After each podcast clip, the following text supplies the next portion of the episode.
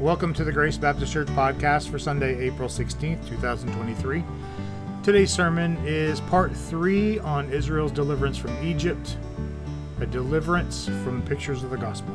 If you'd like to follow along, please go to gracebaptistchurchnc.org, click the current sermons link at the top, and click today's manuscript.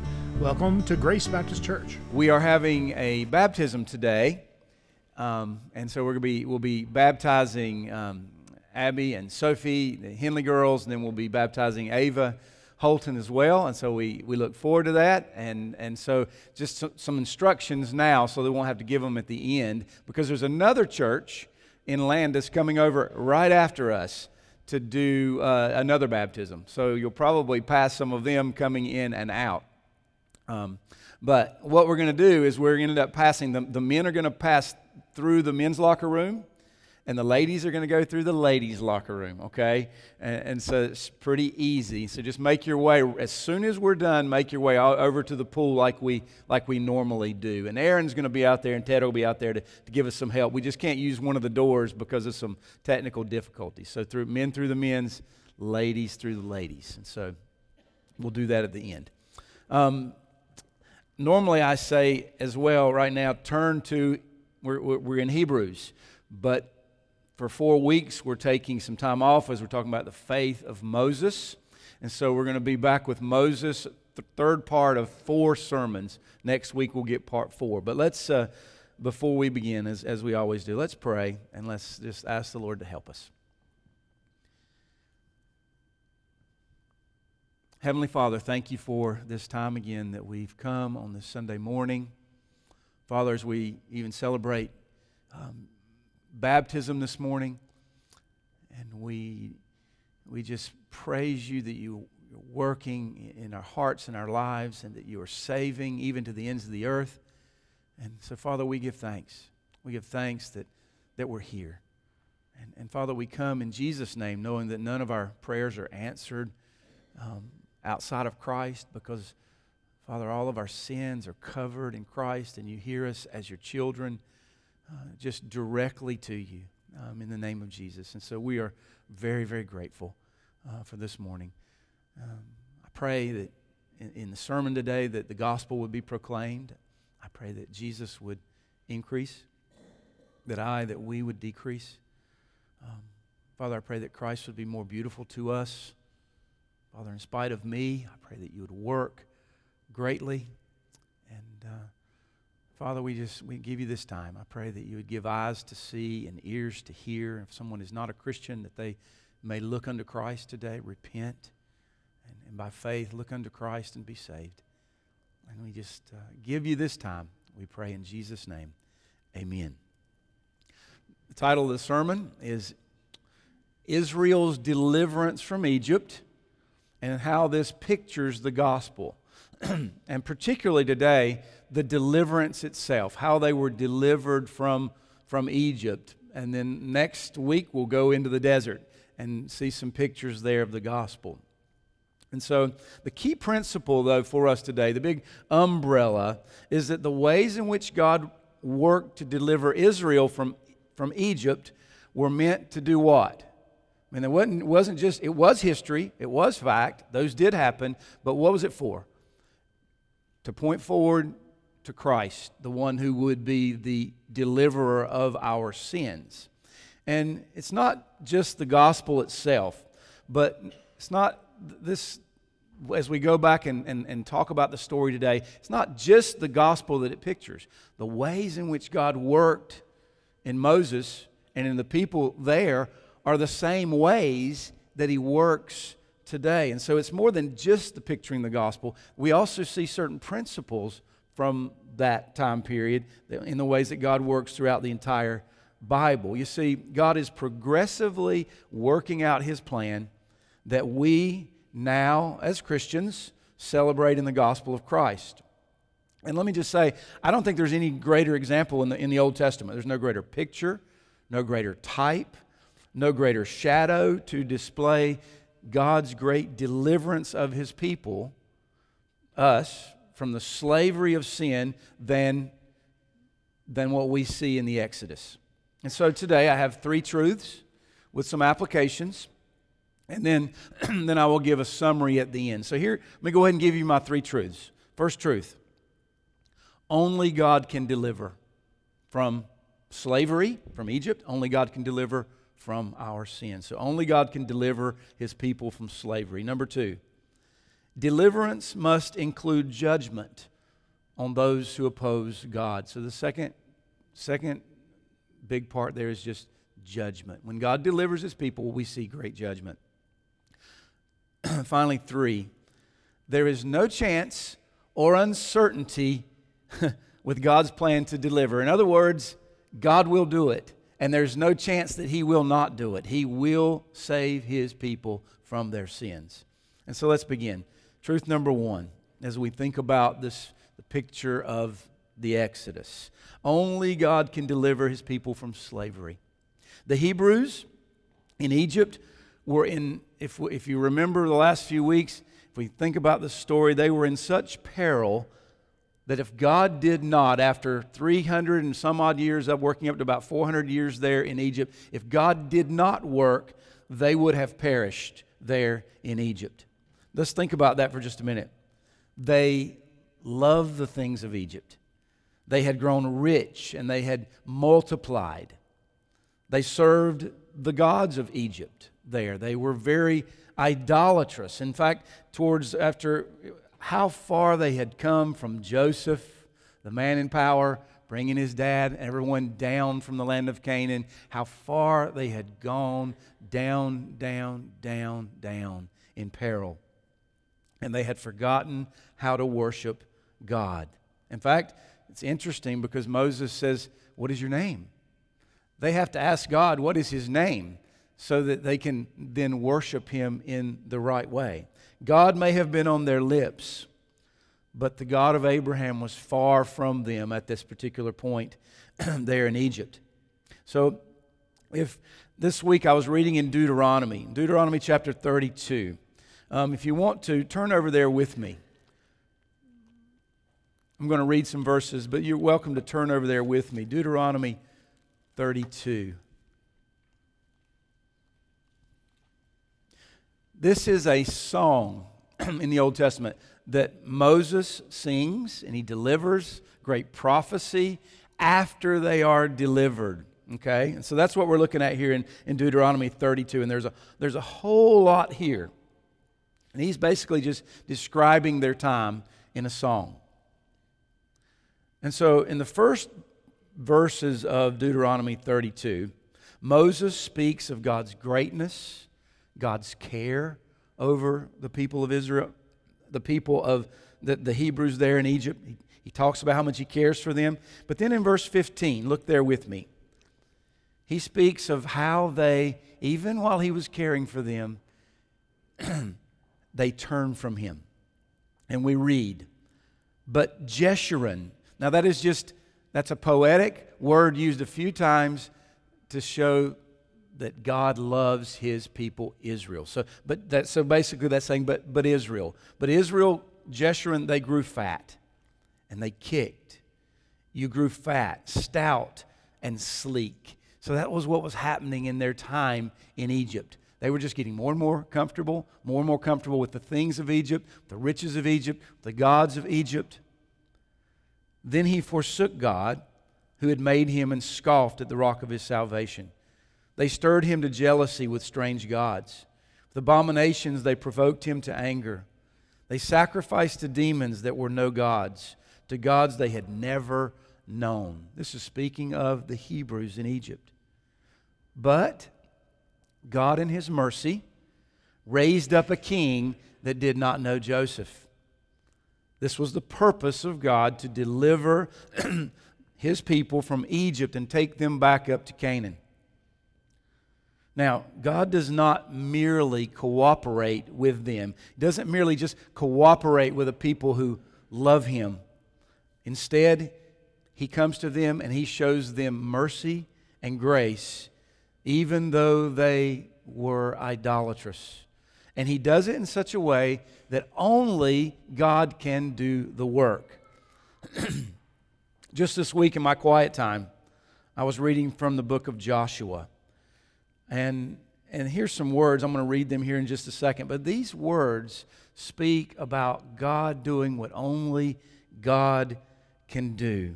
Beginning with Abraham, taking them all the way up to Canaan, and then just doing everything that only God could do. And we read, here's some words. You just listen to them. Joshua gathered all the tribes of Israel to Shechem, and he summoned the elders, the heads of the judges, and all the officers of Israel. They presented themselves before God. And Joshua said to all the people, "Thus says the Lord, the God of Israel." So God is speaking. "Long ago your fathers lived beyond the Euphrates, Terah, the father of Abraham, and Nahor, and they served other gods." So Joshua's just reminding them all the way back to Abraham. They served other gods. "Then I took your father Abraham from beyond the river, and I led him through all of the land of Canaan, and made his offspring many." And then Joshua says, or God says there in Joshua, "I gave him Isaac. And to Isaac I gave Jacob and Esau. And I gave Esau the hill country of Seir to possess. But Jacob and his children went down to Egypt. And I sent Moses and Aaron. And I plagued Egypt with what I did in the midst of it. And afterward I brought you out."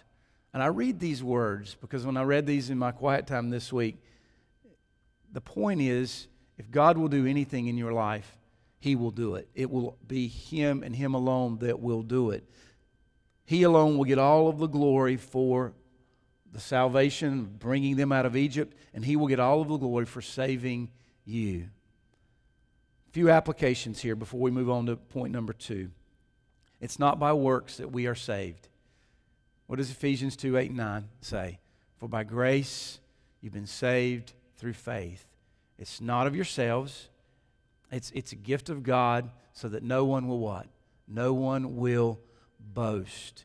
So no matter what we think about how this world and the things that gets put into us, about how we think we might be able to save ourselves, we cannot. Whether it's raising a hand to pray a prayer, or walking an aisle through the years, or doing good works to someone, or coming to church on a regular basis, or giving our money, or whatever it is, none of those things contribute one bit to our salvation. At the end of the day, we are dead in our trespasses and sins, but God, who is rich in mercy, He is the one, even when we were, reached down and saved us.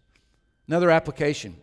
We think about Moses and those in Egypt at that time. This deliverance was designed so that only God would get the glory. So when God saves, when He brings them out of Egypt, and they come to the Red Sea, and He brings them to that point. We're going to talk about this next week. He brings them to that point, and then Pharaoh comes with his chariots and with his armies, and he says, "I'm going to take you over. I've had a lapse back, and now I've got you." And then God delivers them through the Red Sea and kills, those who are pursuing them. How do you think they felt? Do you think they thought in any way, shape, or form they had anything to do with their salvation? In fact, they probably thought, "We will perish. We will perish." And so, by way of application, we worship our God because He does what He does in our lives.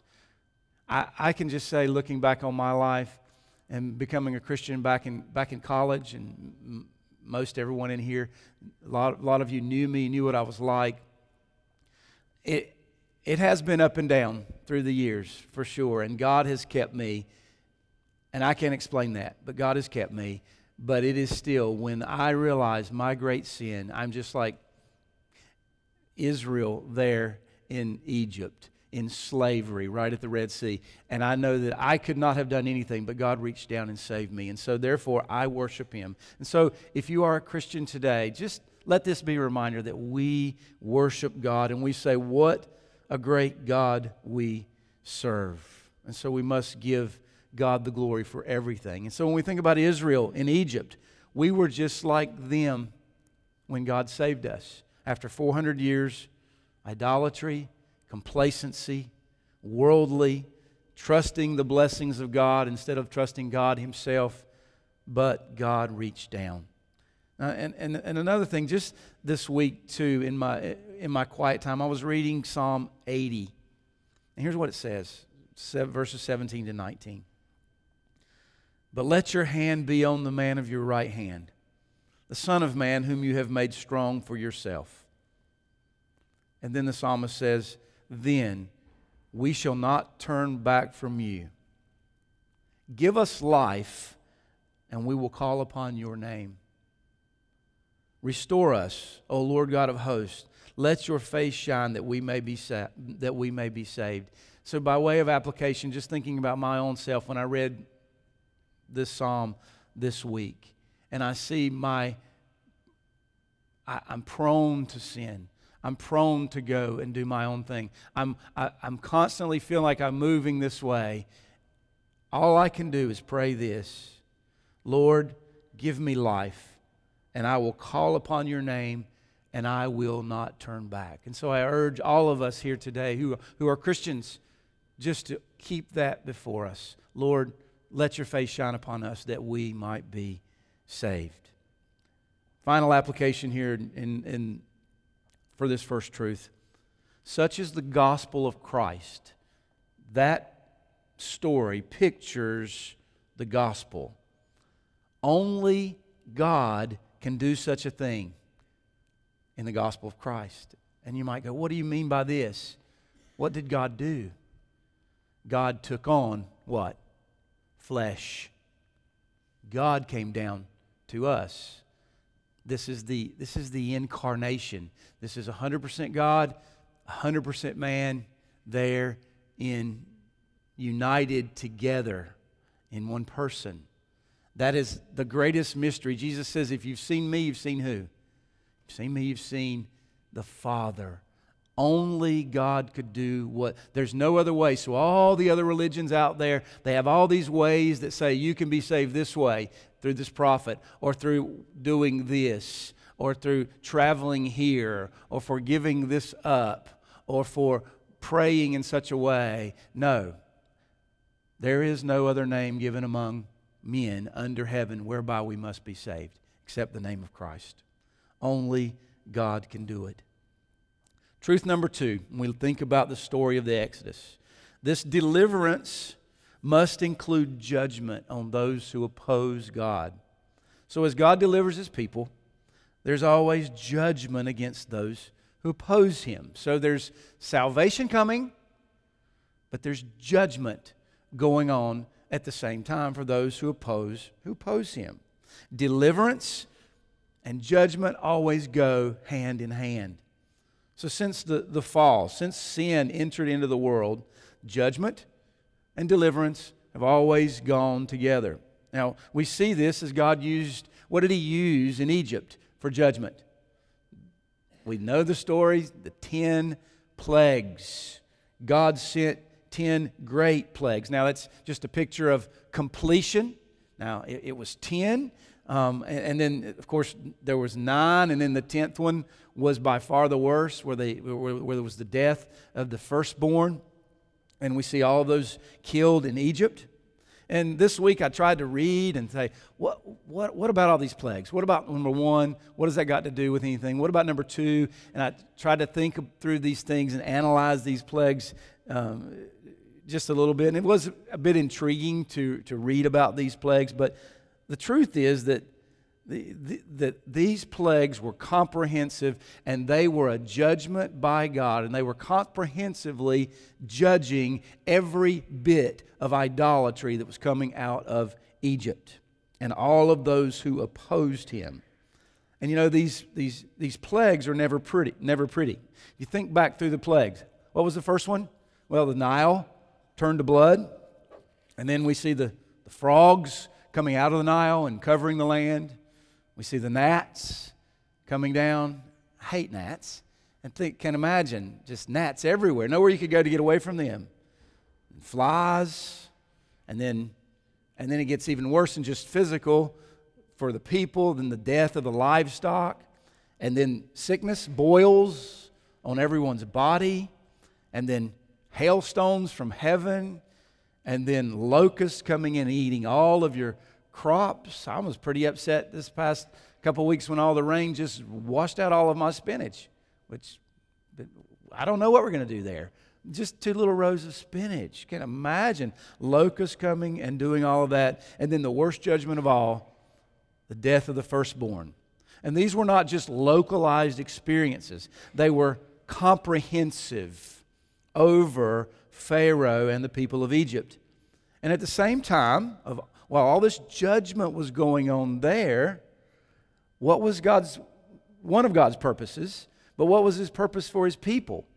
For Israel, for the Hebrews, they were going to be saved through all of this judgment. Because in the end, we're not even getting into the hardening of Pharaoh's heart at all today, but it's almost a miracle that Pharaoh didn't let them go sooner. I would have let them go after about the third or fourth plague, maybe the fifth, depending on the personality. But Pharaoh did not, and it's horrible. All of the judgments that fell upon Egypt. And so when we think about that, what are some applications and some truths that we might be able to consider that picture the gospel for us today? Well, first application, truth, application, whatever you want to call it.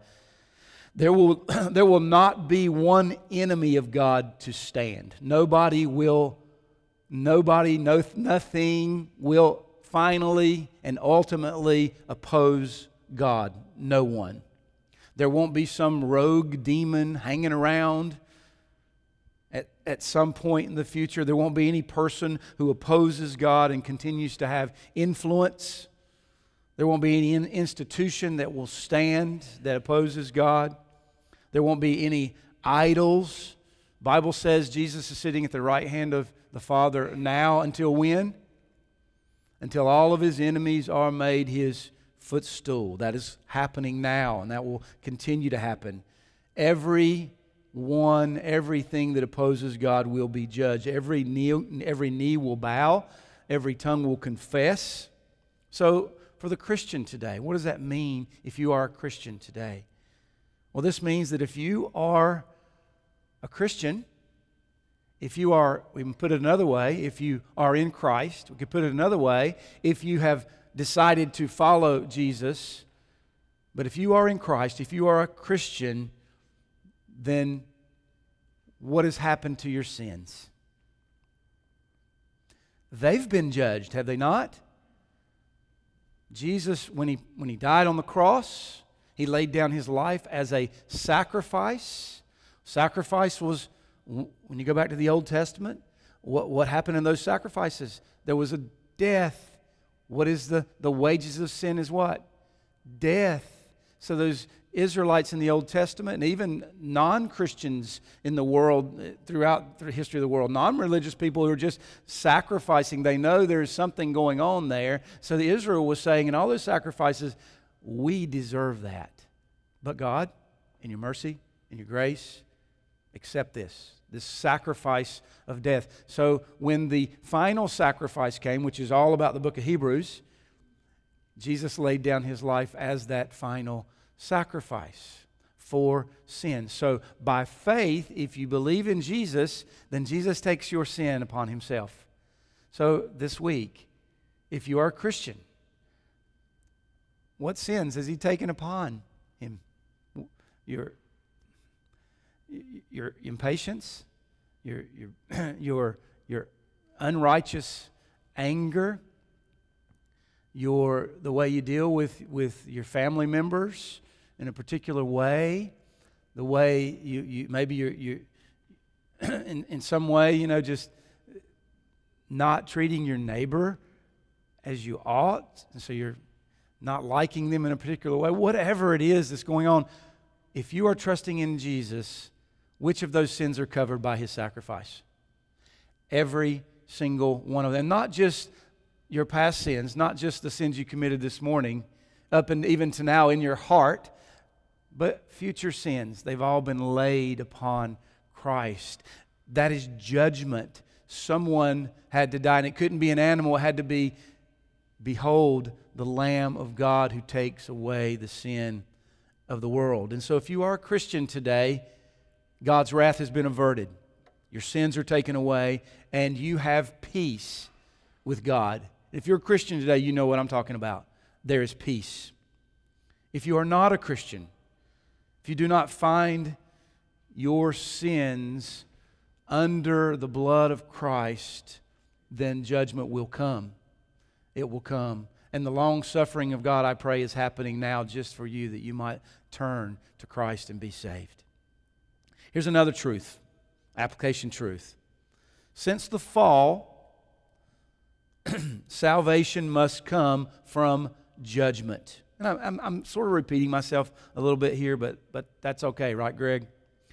From Sunday school, we learned just repeat. But since the fall of man, judgment and salvation always go together. I mean, we could go back through the Old Testament if we had time. We could see all of the times that Israel rebelled. And then what did God do? He judged them over and over and over. But then in the midst of that judgment, at the end of that judgment, then what would He do? Bring them back. Bring them back. There's always judgment and salvation together. And the greatest example, again, is the cross of Christ. Because that is where the judgment of God, the anger of God, the righteous wrath of God is propitiated. There's your big theology word. It's His wrath is averted. And our sins are taken away. They are expiated. He's thrown your sins as far as the east is from the west. And so there is no other place where we see the judgment of God and the salvation of God. The best place, if anybody were to ask you, you might say, well, look at Israel in Egypt. We see the plagues, and then we see the deliverance. But all that is picturing the cross of Christ. All the plagues, the wrath of hell that we deserve fell upon Christ. And then, what did He do? Well, He took our sins, but what did He do 3 days later? He rose from the dead. He rose from the dead. Another just quick application, for Christians particularly. Consider the difference between judgment and discipline. Because those words kind of get blurred, I think, with us. Because we sometimes use the word judgment upon ourselves, but really what we mean is discipline. Or we mean discipline and it really should be judgment. God was judging the Egyptians with plagues because they were the enemies of God. But through all of that, think about what He was doing with His children in Israel. I mean, in Egypt. He was disciplining them. Okay? The judgment was falling upon Egypt, but they were in the midst of it.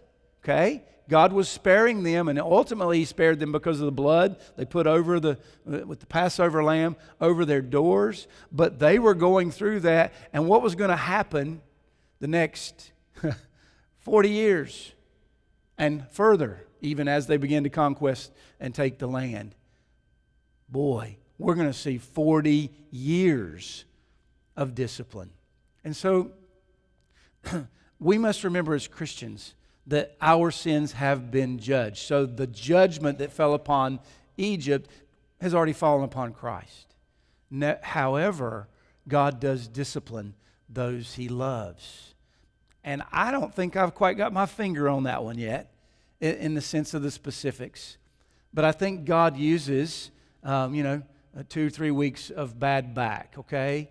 Or He uses anxiety, or He uses depression, or He uses the circumstances of life that we are going through to discipline us so that we have no option but to turn to Him. But not only do we have no option, because we have the Holy Spirit, we love to turn to Him. And so we might say, from a manner of speaking, God would turn His back, but never forever on His people. He will let you be, and He might let you be in your own sin for a while, but He will discipline you and He will bring you back. But that's very different than judgment. Finally, this morning, let's go on to the last truth. There is no chance or uncertainty to the plan of God to deliver His people. When we think about what was going on there in Egypt, In other words, God's plan is certain. In other words, there is no option for God's plan not to go forward. God does not, as some people say, just create the world, put things into motion, and then let them play out as we want them to play out. God does not do this. God will save His people. God will judge His enemies. And so my question is, how do we know this? What should settle this question for us concerning the Hebrews in Egypt? Well, in other words, how do we know that God's going to ultimately bring them out? Well, if you're a student of your Bible, you've read that there were prophecies that this would take place, at least twice, okay, that this will happen. But I want to go even further in this, to answer this question. How do we know that God will for sure save? Well, I answer that question by going back to before the foundations of the world. It's a great mystery. But I believe that God the Father, God the Son, God the Holy Spirit, together, they planned this in a covenant, or looking forward to this covenant. But they made this plan to save a people from before the foundations of the world. And to do this, there must be a deliverer who would come. And so we see this promise even after the fall, Genesis 3:15. And so God makes a promise with Adam and Eve, and with the serpent there in the garden. One day I'm going to send one, and this one is going to crush the head of the serpent. The serpent will bruise his heel. Okay, so I think that's looking forward to the cross. But there's a promise in Genesis 3. Well, this is the promise of God's covenant. Well, if we move forward, this covenant is renewed and more information is given with Noah. God says, you know, I'm not going to leave you. I'm going to keep you. I'm going to save you and take you to the end. And then we see this covenant renewed with who after that? Abraham.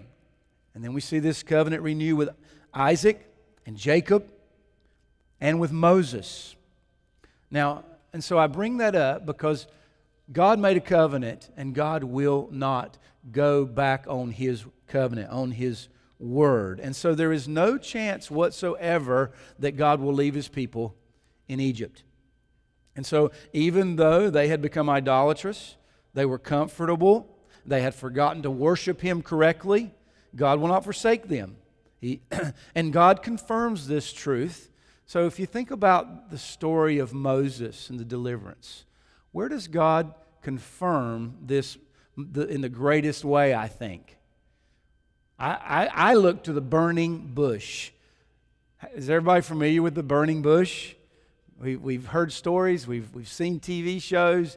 There's always this mystery of this bush in the desert that's burning, but yet is not consumed.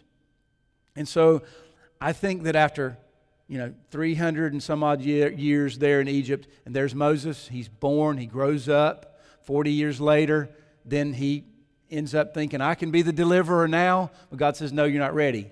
So he kills the Egyptian. Then he runs out into the desert. He's running away from Egypt. He gets out into the desert. He gets married. He has kids. 40 years later, Moses is an old man. He's 80 years old. Okay? I think Moses had said, you know what? God's going to do it some other way. Yeah, I think God will do it, but maybe God will do it some other way. But and all those 40 years, what was happening to the Israelites back in Egypt? They were going through, you know what? Because of all of these things, trying to the Pharaoh who did not know them. And there's Moses out in the desert. He's kind of escaped. But God says, you know what, Moses? I am the God who made this covenant, and I will deliver my people. So it's time now. You are ready. And I think Moses' discipline came a lot, even in the desert. And so Moses is there as a shepherd, and he sees this bush. It's burning. If I'm a shepherd, it's pretty boring. Just a bush might make me go somewhere. But if it's burning, you better believe I'm going over there to the bush. And so Moses heads over to the bush that's burning. And the Bible says the angel of the Lord appeared to him in a flame and called out. So God speaks directly to Moses through the angel of the Lord. Do not come near. This is the Lord Jesus, I believe. But do not come near. Take your sandals off. You're standing on holy ground. And Moses, what did he do? Okay. No, he hid his face and he fell in terror. And then God is very direct. He tells Moses exactly what he's about to do in Egypt. And so then Moses says, okay, what is your name, God? And God says, do you remember what he calls himself? It's the four-letter word in the Hebrew, Yahweh. But basically, it's translated, God says, I am who I am. Which, by the way, Jesus uses that name for himself in the New Testament. But he says, Moses, I am who I am. In other words, this is my name forever. I have not changed from eternity. I will not change going. We talk about going forward and backward into eternity.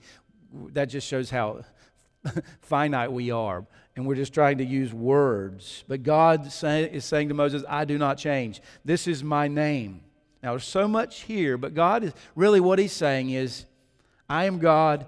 I cannot change. I have promised, and I will bring it to pass. In other words, there is no way my people are going to be left back in Egypt. No possibility. No chance that my salvation will fail. And I just think of my own life. Think of your own life. The faithfulness of God to bring His people back to His agenda when we have strayed. I look out over... We've been here at Grace I'm not counting exactly the months, but around 15 years. And I can just recall time after time after time where I've just in my heart wanted to stray or done this or done that. And God, or I've said, man, life is just too hard. But yet God continually calls me back because He is faithful. His name is I Am. He does not change. And I could look out, and what's cool about being here for 15 years, especially those who've been here from the beginning, I've been in your lives. And I could go through every row and just say, brother, sister, and I'm not going to call out names right now, and but I could just say, look how God has been faithful to you and carried you through and brought you out and kept you, because God does not change. And so even when you go back to Israel there, God could have left them. No, He couldn't have, because He made a promise to save, and we know that. Now, fast forward 1,100 years to the end of the Old Testament writings. You remember the last one recorded for us in our Old Testament? It would be, start with an M, Malachi. And as we go through all the themes of the Old Testament, we see the same old. Faithfulness, then rebellion. Faithfulness, then rebellion. Ups and downs. Judgment, salvation. And then Malachi preaches. What happens after Malachi preaches? Does God, well... Let me just say, there are 400 years of silence after Malachi. God does not speak through the prophets in any way, shape, or form. And then, as we think about that, and we move forward, Galatians 4:4 says this, "But when the fullness of time had come, God sent forth His Son." God is the one who keeps His promise. And it was time for the sending of the Son. Back then, it was time for Him to raise up a Pharaoh who did not know them. It was time for Him to raise up a Moses who would be the great deliverer. But when the fullness of time had come, God sent forth His Son. Ephesians 1, verse 9. He has made known to us the mystery of His will according to His purpose, which He set forth in Christ as a plan for the fullness of time to unite all things in Him, things in heaven and things on the earth. Brothers and sisters, this is no burning bush. This is the real deal that we have in the Lord Jesus Christ. This is the incarnation of Christ, who says, if you've seen me, you've seen the Father. And this we celebrate today because we're still going to baptize 3 girls today. Because God is still faithful. He hasn't left you, Ava. He hasn't left you, Abby and Sophie. He hasn't left, if you are a believer today in Christ, He has not left you. And our girls know this. They know that God has not forsaken them. This is what we celebrate as a church when we take the Lord's Supper once a month. Christ is real. He says, I am the vine, you are the branches. Apart from me, you can do nothing. Nothing. God is with us. There is no chance that He will not work to save His people from their sins. I think of the picture of the nursing mother. Mothers, when you nurse your infant, little baby, and they're hungry, can you imagine letting that child be hungry? We cannot even imagine. But God says even those mothers will leave their infant, nursing infants. But I am God, and I will not leave my people. I love that verse. So today, in the gospel of Christ, God is with us. He is Emmanuel. He is with us. Let me give an application and then we'll finish with a summary before we move to our baptism. But an application. Thinking back to Moses and the deliverance from Egypt, God is working all things to His end. That should bring us great comfort as Christians today. Even through the ups and the downs and the bad and the good and the evil and everything that's going on in this world, God is working all things for His good. And He's, Romans 8:28 says He's working all things for our good, for those who love Him and are called according to His purpose. All things, even your anxiety, even your depression, even your suffering, even your sin, even this morning, whatever, or last night, whatever it is, God is still working those things, and He will not leave you, nor will He forsake you. So with that in mind, those 3 truths, let me end with a summary statement and then some verses for just about 5 more minutes, and then we'll be done. So here's the summary statement. The Exodus from Egypt pictures a greater exodus by a greater deliverer than Moses. That's what we've been talking about for the past 3 weeks, and we're going to do that one more time next week. But Isaiah 40, Isaiah all throughout, but Isaiah 40, verses 3-5, they talk about a future time when God will lead His people out of the wilderness. Not the desert from Egypt, but another wilderness. And chapter 40 speaks of a messenger who will come before the deliverer. And who's the messenger that comes? Same name as mine, John the Baptist. He speaks of him who will come and prepare the way. And so in Isaiah 40, we see the language of the Exodus, which no Israelite could ever forget. If you read the Old Testament, you're going to see this story told of the Exodus over and over and over and over. It just continues to come out because it's the most important thing for them. In the Israelite history, the Jewish history, what is the first month of their calendar? That first month that they came out, starting with the Passover. Everything begins there. When we get to the book of Acts, Paul and Stephen will recall all of this. But all of this is a type of Christ. This deliverance from slavery in Egypt is a picture. It is a type of Christ. So now turn with me, if you would, to Luke chapter 9. And this is where we're going to end this morning. Luke chapter 9, and it's so interesting that it's the transfiguration. Okay, I didn't plan this. We were talking about this in Sunday school. And here we see not the type. The type is the Old Testament. We might call this the anti-type, okay? This is the fulfillment. We see this Exodus back here. Now we're going to see another Exodus. Okay, verse 28, Luke 9:28 and following. Now about 8 days after these sayings, He took with Him Peter and John and James, and He went up on the mountain to pray. And as he was praying, the appearance of his face was altered. His clothing became dazzling white. And here's the next sentence I want to point out. And behold, two men were talking with him. Who were the two men? Moses and Elijah, who appeared in glory, and they spoke about his departure. That word departure in our English, in the Greek, is just literally Exodus.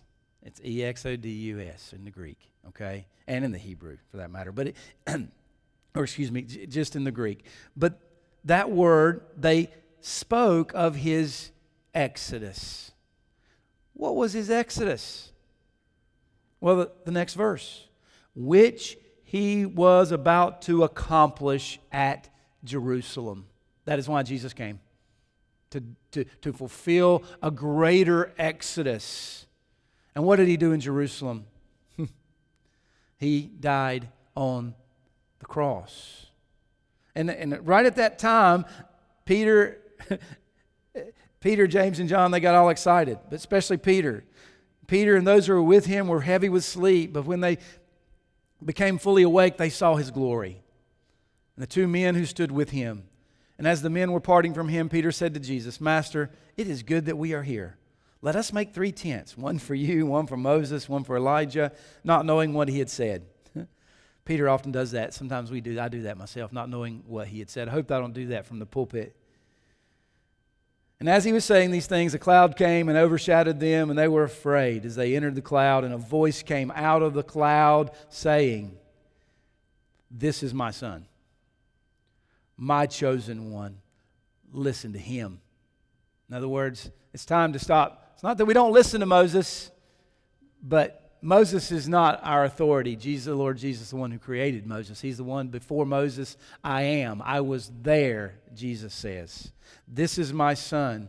So I would encourage and exhort and plead with all of us here to do this morning. This is my son, my chosen one.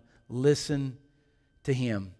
And then when the voice was spoken, Jesus was found alone. Moses and Elijah were gone again. It was Jesus. And they kept silent. No one told no one in those days anything about what they had seen. So today, brothers and sisters, this is the greater exodus. Jesus is the greater deliverer. And so I would say wherever you're at in your life, if you are a Christian, I hope this sermon helps you to behold the Son just a little bit more, that He might be more beautiful to you. If you're not a Christian, I would say the same. Look, this is my beloved Son. Look unto Him. There's salvation found in no other. No other. And this was the plan of God from before the foundations of the world. Let's pray together.